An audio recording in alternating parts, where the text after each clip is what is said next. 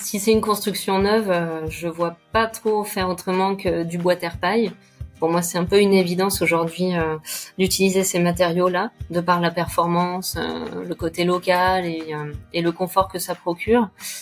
On fait souvent éloge à la lenteur en éco-construction parce qu'il faut prendre le temps en fait de, de les préparer, de préparer les supports et puis derrière, et ben de laisser le temps faire son œuvre. voilà, c'est la matière qui décide et c'est pas toujours les plannings de chantier qu'on respecte euh, à la lettre parce que ça dépend énormément aussi de la météo. On peut parler de coûts aussi, bien sûr, mais je pense que plus on les utilisera, plus on développera ça à grande échelle et, et plus ils s'aligneront après sur, euh, sur le reste. Donc, euh, c'est un pari, en fait. Et puis, voilà, ça fait partie des convictions en tant que maître d'ouvrage et en tant que concepteur de, de mettre en avant ces matériaux plutôt que d'autres. Bienvenue dans le podcast La Case Robinson, le podcast qui parle d'éco-construction et d'habitat écologique. Au croisement de l'architecture, du bien-être et de l'écologie, je pars à la rencontre de celles et ceux qui mettent ces sujets au cœur de leur vie. Je suis François-Xavier Parent, entrepreneur, formateur en éco-construction et auteur du blog lacaserobinson.fr. Parce que l'éco-construction est encore trop peu démocratisée et que cette démarche demande parfois de surmonter des obstacles inattendus, je vous propose des témoignages inspirants pour vous aider, je l'espère, vous aussi, à créer des lieux plus écologiques, plus sains, plus confortables, qui vous nourrissent au quotidien. Parce que la maison est un abri, un lieu intime, parfois un miroir, aujourd'hui je vous emmène dans la case de Lucille Wenger.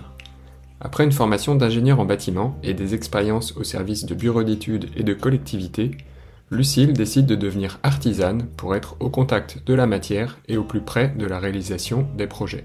Lucille partage dans cet épisode sa passion pour son métier et particulièrement pour les matériaux paille, bois et terre crue qu'elle utilise au quotidien. Elle nous décrit leurs nombreux avantages, comment elle les met en œuvre, mais aussi les contraintes que cela impose dans la façon d'aborder le chantier. J'ai grandement apprécié l'enthousiasme de Lucille et son dynamisme pour promouvoir l'usage de ces matériaux dans l'habitat. J'espère que cela vous touchera également. Bonne écoute Salut Lucille, merci d'avoir accepté mon invitation. Bah, salut François-Xavier, merci beaucoup, c'est un plaisir d'échanger. Bah écoute, euh, c'est partagé. Moi aussi, je suis très content de te recevoir sur euh, sur le podcast, sur la case maçon. On va parler évidemment d'habitat écologique, mais on va aussi euh, et surtout parler aujourd'hui de matériaux, car toi, tu travailles directement la matière sur tes projets, et notamment la terre et la paille. Donc, j'ai plein plein de questions pour toi. Et avant de parler de tout ça, pour démarrer, est-ce que tu pourrais simplement te, te présenter et nous dire ce que ce que tu fais aujourd'hui? Euh, ouais, donc euh, moi j'ai monté ma boîte euh, d'artisanat depuis euh, quasiment quatre ans aujourd'hui. je suis spécialisée en construction bois terre paille depuis pas mal d'années. Et, et, donc je propose des missions d'isolation biosourcée, en neuf, en rénovation également, et des enduits naturels à base de chaux, terre et béton ciré. On va détailler justement tous ces tous ces matériaux aussi pour les personnes qui nous écoutent euh, euh, rappeler euh, en quoi ils sont pertinents pour pour l'habitat et comment tu les mets en œuvre. Est-ce que simplement pour mettre un petit peu de, de contexte sur sur ton activité, comment comment tu es arrivé à faire ce travail d'artisan? Quel a été ton parcours jusqu'ici? Qu'est-ce qui t'a donné envie de, de te lancer dans dans ce projet-là? Oui, alors ça je suis intéressée de par les maisons et l'habitat en général euh, et le bâtiment depuis très très longtemps, depuis petite en fait. Mais euh, par le côté artisanat, c'est venu beaucoup plus tard. Euh, moi, je suis passée par des études d'ingénieur bâtiment avec une option, une spécialité éco-construction, donc sur Polytech Nantes en fait. Et puis j'ai rejoint le monde des biosourcés via des stages des personnes que j'ai pu rencontrer en Pays de la Loire. Euh, qui m'ont mis le pied à l'étrier. Et puis, euh, et puis donc j'ai, j'ai pu étudier euh, les biosourcés comme ça en partie conception finalement au début.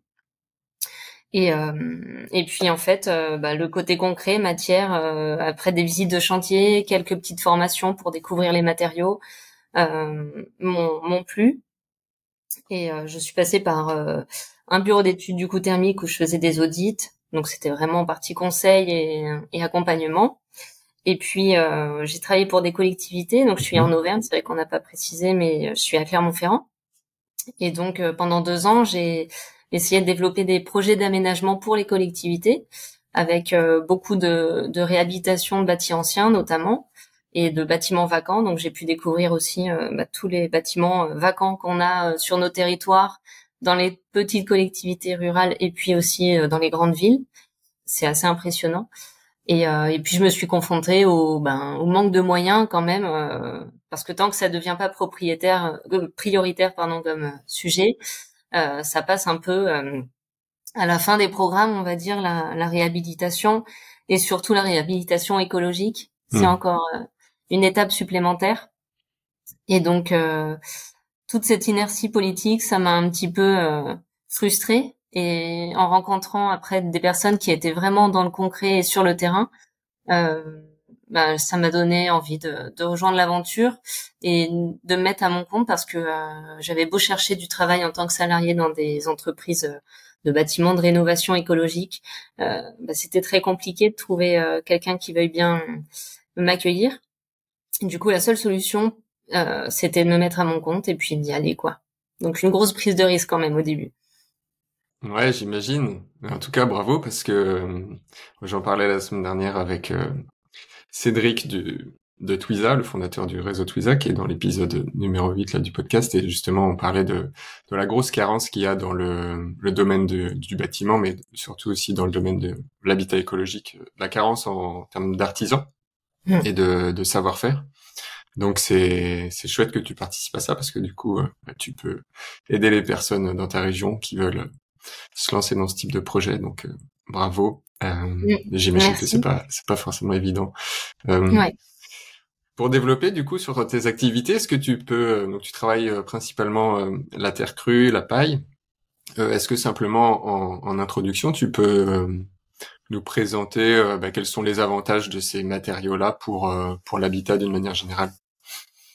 Alors les avantages, il y en a plusieurs. Après, ça va aussi dépendre de, de quels matériaux on parle. Si on reste sur les isolants biosourcés, on va dire en général, laine végétale euh, et les bottes de paille.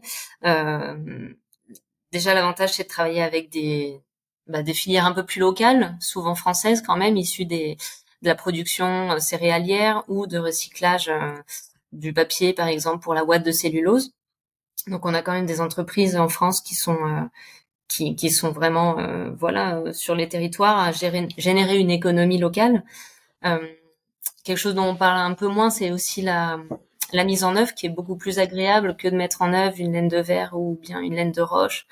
Euh, bien qu'on ait de la poussière, on a quand même moins de risques sur euh, bah, sur euh, les, fonctions respiratoires et des irritations. Et puis bien sûr après quand on est quand on les implique dans un dans, dans un bâtiment, ça va être le, le confort d'été et pas que le confort d'hiver comme peuvent avoir les fonctions de les isolants conventionnels. Euh, voilà, donc après, mhm. on, peut parler de coûts aussi, bien sûr, mais moi, je pense que plus on les utilisera, plus on développera ça à grande échelle et, et plus ils s'aligneront après sur euh, sur le reste. Donc euh, c'est un pari en fait, et puis voilà, ça fait partie des convictions en tant que maître d'ouvrage et en tant que concepteur de, de mettre en avant ces matériaux plutôt que d'autres. Tu les cites, il y a des avantages effectivement en termes de d'isolation pure, donc de, enfin de d'énergie et d'économie d'énergie mais aussi des avantages euh, au niveau de la santé euh, des personnes qui manipulent ces, ces, produits et des personnes après qui utilisent le bâtiment. Donc c'est un, un, double double intérêt. Et aussi, de, on parle de santé des habitants, mais aussi de santé même du bâti, parce que ces matériaux biosourcés, euh, euh ils permettent aussi une, une perspirance des, des, parois, ce qui permet d'éviter qu'il y ait des phénomènes de, de, de pourrissement, de, enfin, ou de, de, dégradation du bâti lié à, à trop de trop d'humidité dans, c'est sûr que quand on choisit de les mettre en œuvre, effectivement, il faut avoir euh, euh, connaissance des transferts d'humidité qui peuvent euh, jouer sur le bâtiment et de comprendre cet aspect-là qui est, qui est primordial, surtout en rénovation et les bâtiments anciens. Et puis, on n'a pas évoqué le confort acoustique non plus. C'est vrai que c'est quelque chose qui est vraiment pertinent en termes d'absorption, notamment dans les cloisons, dans les doublages intérieurs. Ça, c'est un grand confort qu'on a avec les isolants biosourcés. Ouais, tout à fait. Et concernant la terre crue, euh, est-ce que tu peux nous présenter un petit peu euh, bah, ses, avantages et dans quel euh, cadre tu l'utilises, pour quelles, quelles applications, quel type de mise en œuvre?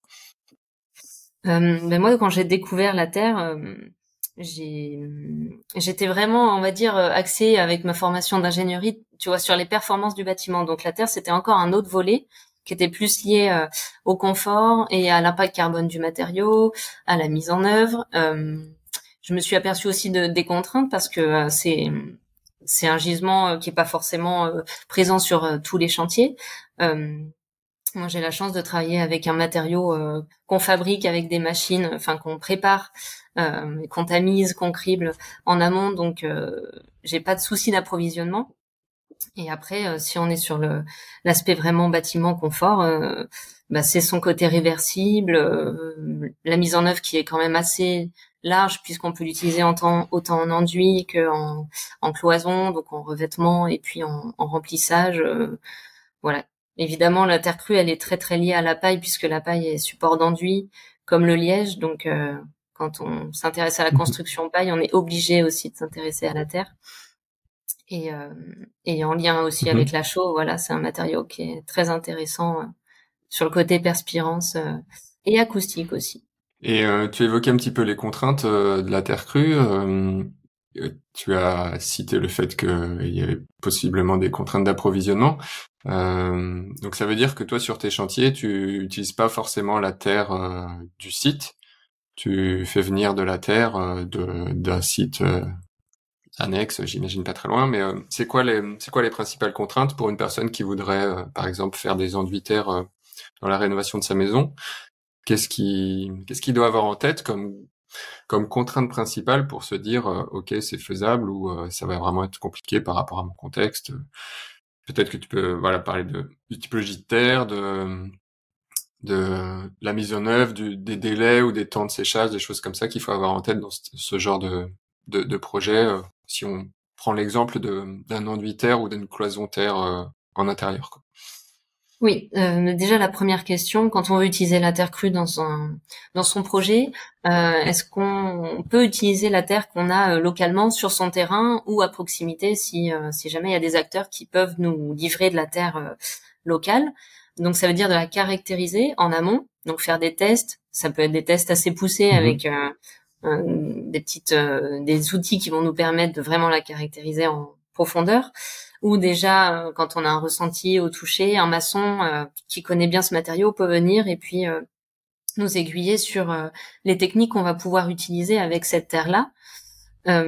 si si c'est bon, ben très bien, on peut développer une petite logistique de chantier sur place pour la préparer et la mettre en œuvre. Il y a des techniques liées à la terre qui vont nécessiter du séchage en amont avant d'appliquer, par exemple, des briques qui vont devoir sécher en amont avant de, de, de, la mettre en œuvre.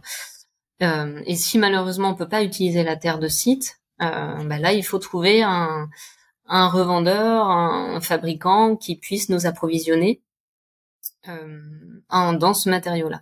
Euh, donc ça va être un peu plus cher, mais finalement on va gagner aussi un temps euh, quand même souvent important puisque le matériau il est directement prêt hmm. à l'emploi. Euh, c'est pas non plus des prix très conséquents puisque ça reste un matériau brut. Et, euh, et, et, voilà, en termes de quantité, euh, les enduits, par exemple, ne citent pas non plus euh, des mètres cubes et des mètres cubes de, de, matière. Donc ça peut aller assez vite quand même.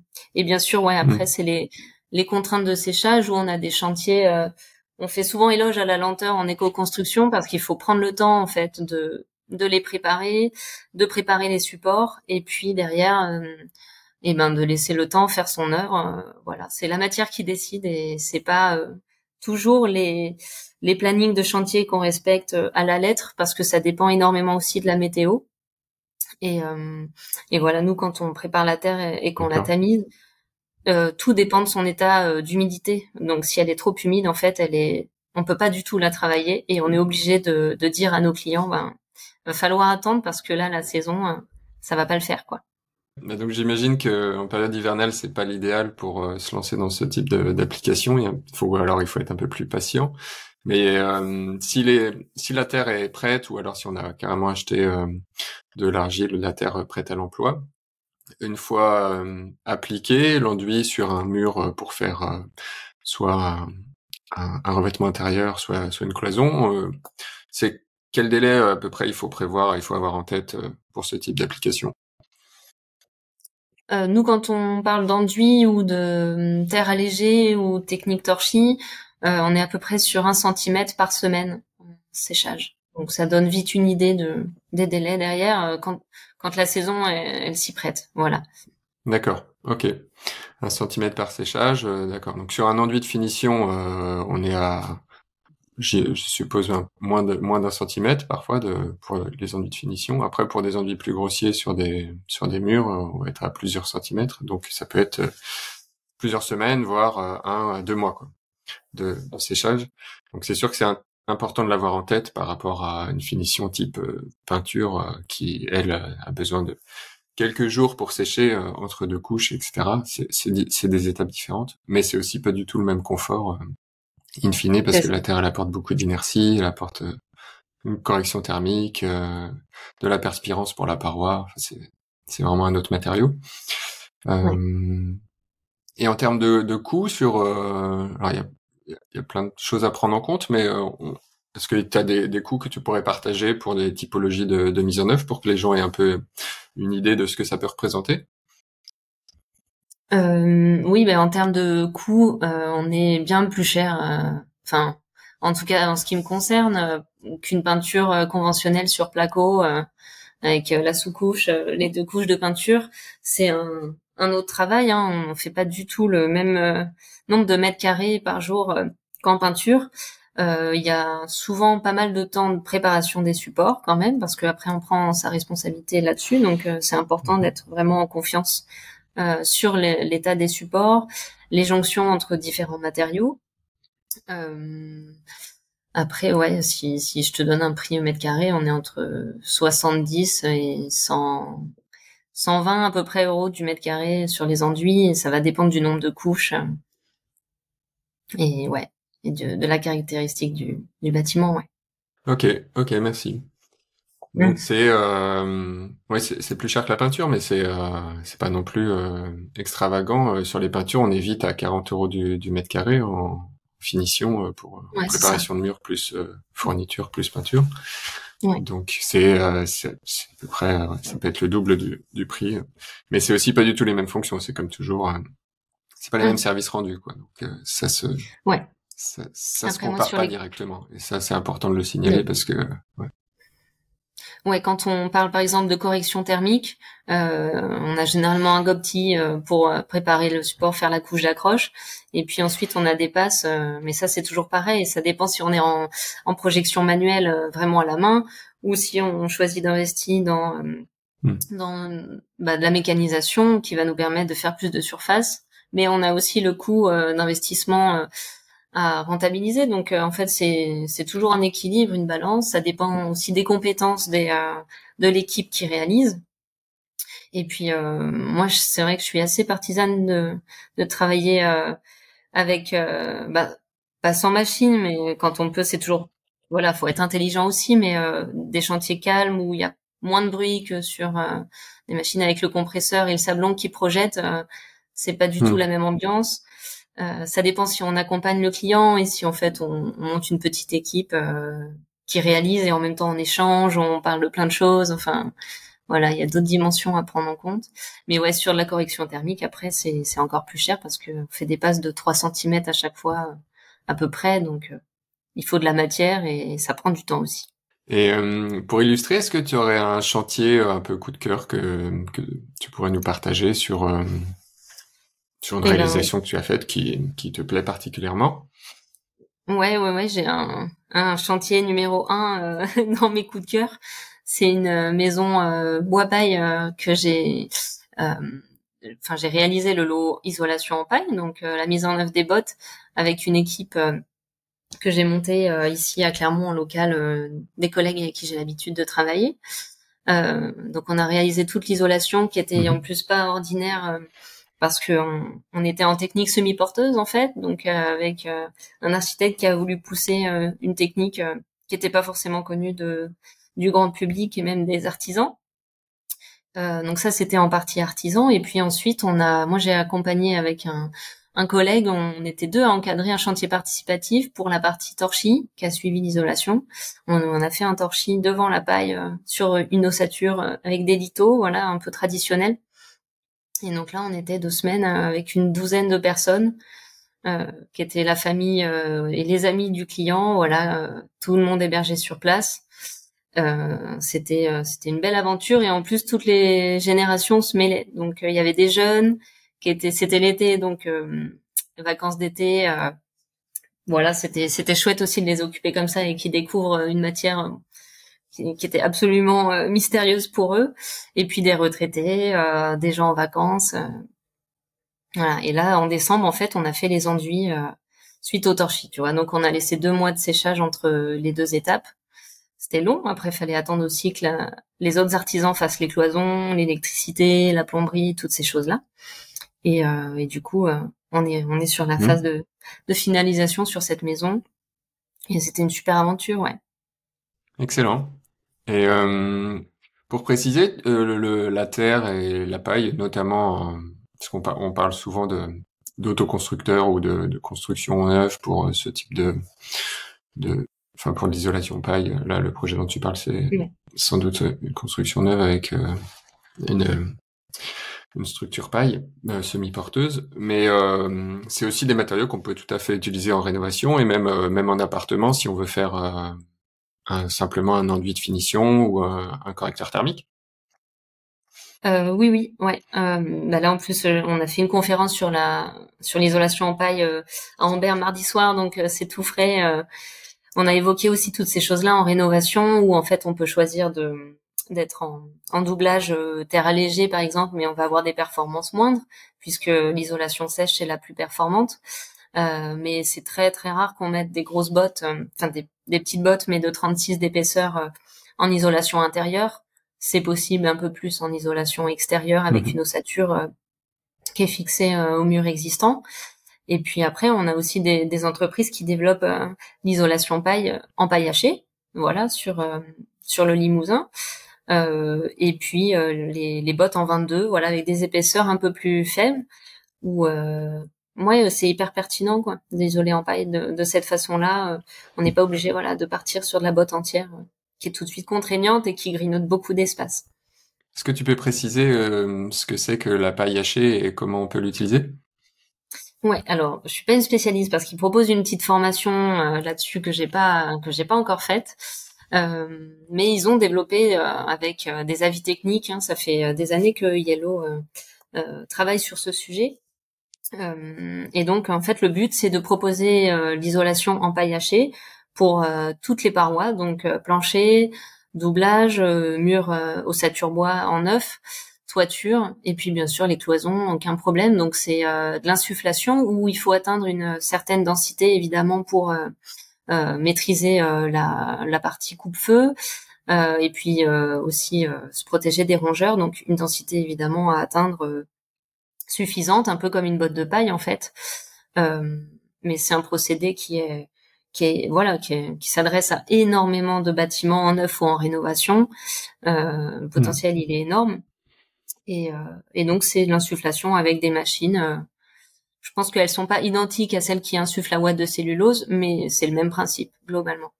Ouais, c'est hyper intéressant, c'est vrai. Euh, donc oui, c'est de la, la, paille en vrac, euh, en petits, petits morceaux qu'on peut souffler, insuffler dans des dans des caissons ou dans des structures qui permettent euh, de faire, de récupérer cette, cette matière en vrac et, de faire un, un doublage isolant, des choses comme ça. Et c'est vrai que c'est une, c'est un procédé qui est intéressant pour euh, agrandir un petit peu le spectre euh, d'utilisation de la paille euh, de manière plus large, notamment parce que ça se rapproche de techniques un peu plus conventionnelles comme le soufflage de de cellulose où il y a plus d'artisans qui sont qui sont formés à ça et qui, qui savent un petit peu de quoi il s'agit. Et du coup, ça pourrait permettre de, de diffuser un peu plus largement l'utilisation de la paille comme isolant. Ouais, excuse-moi. En fait, c'est vrai que j'ai rencontré des, des artisans euh, qui euh, souhaitaient plus euh, mettre en œuvre la ouate de cellulose parce qu'elle génère trop de poussière. Donc, euh, sur un chantier paille, c'est, c'est, je pense, encore pire au niveau des poussières parce qu'on a la silice qui est vraiment très mauvaise pour les bronches et, et les poumons. Et, euh, et c'est intéressant, c'est, il faut réfléchir à des techniques où les poussières sont limitées et si, euh, bah, on, le retrouve notamment dans la préfabrication, par exemple, où on a beaucoup moins de poussière que de mettre en œuvre les bottes sur site, euh, ou euh, souvent c'est quand même en chantier participatif et les bénévoles n'ont pas forcément les masques adéquats, même s'il faut rabâcher ça parce que c'est c'est primordial. Mais, mais, voilà, pour vraiment ouais, diffuser la mise en œuvre de la paille, les artisans ils qui s'y connaissent pas encore aujourd'hui euh, sont pas prêts à faire autant d'efforts que euh, les, les pailleux euh, hyper passionnés comme on peut l'être. Donc, euh, ouais, réduire les poussières. Ok, merci. je voulais revenir sur la, la, terre crue aussi parce que tu, tu participes, tu es actif dans une association qui, qui valorise l'utilisation de la terre crue et qui fabrique, je crois, des briques de terre crue pour être utilisées par possiblement d'autres artisans. Est-ce que tu pourrais nous présenter un peu ce, ce projet? Euh, ouais, donc notre collectif en fait, il s'appelle Terre de Combron. On est euh, à la base, on est, on a monté cette association euh, à partir d'un gisement euh, de terre d'excavation pour les travaux d'une zone d'activité au nord de Clermont-Ferrand. Et euh, donc c'est un collectif d'artisans, mmh. architectes, qui qui a voulu fédérer en fait une filière terre en Auvergne et puis Dôme euh, et puis euh, valoriser ce matériau dans la construction et la rénovation, montrer que c'est possible. Donc c'est euh, un volume assez gigantesque de terre argileuse destinée à différentes techniques, donc type briques, enduit, dalles, remplissage évidemment terre allégée, torchis. Et ça fait quelques années qu'on propose des formations, des ateliers à différents publics, que ce soit concepteurs, architectes, et puis autoconstructeurs, autorénovateurs, et forcément des maçons euh, et pourquoi pas des charpentiers, voilà, des artisans qui ont envie de découvrir euh, ce matériau. Une fois qu'ils l'ont découvert, souvent euh, ils se rendent compte des gros avantages de mise en œuvre et ils sont assez bluffés.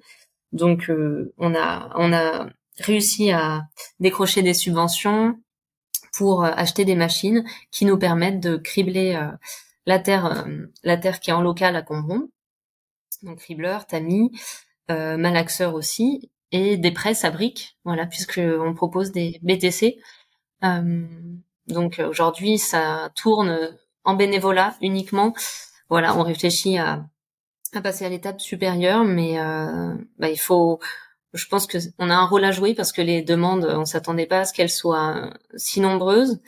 Euh, on a un partenaire en local qui, qui peut aussi, aussi nous amener euh, pas mal de chantiers. Et puis les gens ont vraiment besoin d'accompagnement sur ce matériau. Il y a tout à faire. Il y a former, sensibiliser. Euh. donc euh, ouais, c'est très intéressant comme projet. Ouais, ben, je mettrai aussi les liens dans les notes de l'épisode pour les personnes qui sont euh, notamment dans la région Auvergne, s'ils veulent se rapprocher de toi pour en savoir plus sur la terre crue, pour même pour venir utiliser des briques de terre crue pour leur projet, ils peuvent te contacter. Ouais, merci. On va, on va aborder euh, la troisième partie du podcast euh, dans laquelle euh, j'aime bien qu'on parle de, de, choses plus plus personnelles. Est-ce que il y a des lieux, toi, qui t'inspirent particulièrement, alors peut-être en lien avec l'éco-construction, mais qui voilà des lieux qui te qui te ressourcent ou qui te qui te donnent envie d'aller explorer encore ces ces sujets? Euh, ouais, il y a des lieux qui m'inspirent. Après, souvent les lieux qui m'inspirent, en fait, c'est pas forcément euh, des lieux qui sont très loin ou qui sont un peu extraordinaires, mais rien que des lieux où on se sent bien, où il y a euh, une relation avec euh, l'extérieur, le dehors, où, où, où la lumière forcément est, est présente aussi. Euh, mais une maison qui grouille de vie, où il y a des enfants qui qui se baladent et où il y a de la couleur et et en fait ben, la, maison naturellement en fait est accueillante et chaleureuse. Euh, ça typiquement c'est des lieux euh, que j'adore et depuis toute petite c'est vrai que quand on est enfant on va souvent dans les maisons des, de ses copains et on découvre des atmosphères complètement différentes. Et, euh, et mmh. ça, moi, ça m'a marqué euh, en étant petite. Euh, je regardais dans les détails pourquoi en fait on, on s'y sentait bien, quels objets étaient, étaient là et le fait qu'il y ait une âme aussi sur place. Donc, euh, ouais, bien sûr, j'aimerais voyager, euh, visiter par exemple les, constructions euh, d'Afrique du Nord, Amérique du Sud. c'est, on va dire que c'est au programme, mais parfois des lieux juste à côté de, de chez nous peuvent, peuvent faire le travail. Excellent. Et est-ce que tu as en tête, toi, la maison, ta maison idéale, à quoi ça pourrait ressembler? Et si, si oui, est-ce que tu peux nous, nous la décrire en termes de d'environnement, d'architecture, peut-être, de matériaux, des choses comme ça? Alors ouais, c'est vrai que si c'est une construction neuve, euh, je vois pas trop faire autrement que du bois terre paille. Pour moi, c'est un peu une évidence aujourd'hui euh, d'utiliser ces matériaux-là, de par la performance, euh, le côté local et, et, le confort que ça procure. après, oui, en rénovation, bah, de lier les matériaux un peu bruts, locaux, de pour pouvoir travailler avec des artisans ébénistes ou ou, euh, ou métallier qui puisse euh, voilà faire des choses un peu créatives et, et qui ait une âme, qui ait une harmonie à tout ça. Euh, la lumière, elle est, elle est très importante. C'est vrai que moi, quand j'imagine ma maison idéale, je vois vraiment le soleil qui va rythmer la journée et où on va pouvoir voir défiler les saisons, euh, les couleurs. En plus, on vit, je vis en Auvergne et, et les couleurs, c'est vrai qu'elles sont magnifiques. Le ciel, il est, il est incroyable parfois en, début de journée ou en fin de journée sur la chaîne des Puits, on a souvent des spectacles euh, assez grandioses. Euh, et après, c'est vrai qu'on veut tous un peu le must. On veut la vue, on veut le grand jardin, on veut euh, des espaces, de la lumière. Mais, mais parfois, sans trop de moyens, je pense qu'on arrive à, avoir des lieux en fait où on se sent bien, où, où on arrive à mettre un peu nos énergies dans, dans ce lieu, dans cette ambiance. il faut que ça nous ressemble avant tout. Et aussi une notion euh, que je trouvais intéressante d'apporter, euh, c'est pas juste euh, lié à la maison en fait, c'est aussi lié à ce qui va entourer l'habitat, euh, voir si en fait il y a de l'entraide autour de du village ou de la ville où on se trouve, du quartier, comment les gens ont tissé des liens aussi en local. Et si on peut compter les uns sur les autres, si eh ben on est, il nous manque quelque chose, on peut toquer à la porte et puis être bien reçu. En fait, ça, je trouve que ça participe énormément aussi au, sentiment de bien-être qu'on peut avoir euh, quand on s'installe quelque part. Donc euh, c'est vrai que la vie en, collectif, je pense que ça m'attire, euh, tout en gardant quand même une intimité, parce qu'il y a des personnes qui veulent vraiment vivre en collectif et qui n'ont aucun souci à être sans arrêt avec d'autres personnes. Mais, mais moi, au quotidien, c'est vrai que mon intimité, c'est, c'est hyper important. Et des moments de calme, de répit, dans un cocon, voilà, il faut avoir, pour moi, les deux, les deux parties, quoi. Trop bien, merci. Je vais, je vais passer aux, dernières questions de, du, podcast. Euh, est-ce qu'il y a euh, des ressources, euh, des livres que tu voudrais partager aux personnes qui nous écoutent pour peut-être approfondir les sujets que tu as, tu as évoqués aujourd'hui? Oui. Alors, vu qu'on est en, en visio, je te les montre. On verra si, si c'est bon. Mais ces deux livres-là, ils m'ont, ils m'ont beaucoup parlé. Euh, c'est le premier de, de Nagy, qui est une architecte euh, euh, d'Afrique du Nord qui a qui œuvre énormément pour se réapproprier le patrimoine local qui est en, dégradation, notamment les greniers marocains et tout le patrimoine en terre crue. Et en fait, c'est pas juste un livre qui s'intéresse à la technique et à la mise en œuvre des matériaux, c'est tout le sens qu'il y a en parallèle de euh, se réapproprier les savoirs, que les populations locales elles puissent s'emparer des techniques et de leurs bâtiments pour ne pas dépendre en fait euh, d'entreprises ou d'artisans euh, qui seraient indisponibles, surchargés tant la demande est, est forte. Donc c'est comment redonner du lien dans les constructions et les rénovations. Et puis l'homme et sa maison aussi qui explique énormément les techniques vernaculaires ancestrales qu'on a qu'on a en France et et, et autour aussi. Et voilà, c'est des livres très inspirants qui nous font comprendre pourquoi on, pourquoi on est passionné en fait de, de l'acte de bâtir, euh, pourquoi ça nous ça nous passionne autant? des fois, je me pose un peu la question. Super. Bah, écoute, je mettrai les liens aussi euh, dans les notes pour les personnes qui veulent euh, les, suivre et les lire. deuxième petite question. Est-ce qu'il y a un, mantra qui te vient souvent à l'esprit ou une citation que tu aimes bien qui qui égaye tes journées ou qui te motive quand tu es en train de d'affronter les éléments sur les chantiers parfois peut-être parce que euh, être artisan euh, c'est aussi affronter les intempéries des chantiers et puis c'est aussi des métiers qui sont physiques donc c'est pas toujours évident il faut saluer aussi tout ça. Ben voilà est-ce qu'il y a une citation qui, qui te vient souvent à l'esprit? Ouais c'est vrai qu'il y a une citation qui me suit depuis pas mal d'années mais parce que c'est c'est un peu l'impression de mener un combat au quotidien pour pour mettre en avant ouais ses convictions et puis ben essayer de pas faire changer le monde, mais quand même de participer à à ce que les choses tournent mieux. Et euh, je sais pas, c'est peut-être assez connu, mais euh, c'est une citation de René Char euh, qui dit impose ta chance, serre ton bonheur et va vers ton risque. À te regarder, ils s'habitueront. Et voilà, je trouve que ça résume bien. Euh, c'est assez moteur pour moi. Trop bien. euh, avant de se quitter, où est-ce qu'on peut orienter les personnes qui veulent euh, en savoir un peu plus sur, sur ton activité et puis éventuellement te contacter pour ceux qui sont dans la région Auvergne? Oui, bien sûr. Donc euh, l'entreprise c'est Utopai. Donc j'ai un site internet euh, utopai h u d t o p a i 2 l e et puis euh, j'essaie d'être active aussi sur euh, Instagram et Facebook. c'est toujours un plaisir aussi de partager son travail et d'avoir des retours positifs d'une communauté. ça nous donne aussi de l'énergie. Donc voilà, sur Instagram et Facebook. Ouais. Super, je mettrai le lien aussi. Bah, j'invite d'ailleurs les auditeurs à aller voir le site parce qu'il y a de, quelques belles photos de, de réalisation de, de projets euh, isolation paille et puis enduit terre. Donc ça permet d'illustrer un petit peu ce qu'on vient de se dire. Écoute, euh, merci beaucoup Lucille pour, euh, pour ton partage, pour ton temps. On sent qu'il y a beaucoup de passion dans, dans, ton, dans ta voix et puis dans, dans le métier mm. que tu exerces, donc ça, ça fait plaisir. C'est c'est intéressant aussi de voir les différentes façons d'utiliser euh, bah, les matériaux biosourcés ou géosourcés que sont la paille et la terre crue. Donc euh, merci à toi pour ton temps et puis je te souhaite euh, le meilleur pour, pour la suite et à bientôt. merci à toi François Xavier. à très bientôt et au plaisir de se recroiser peut-être sur des chantiers. Avec plaisir.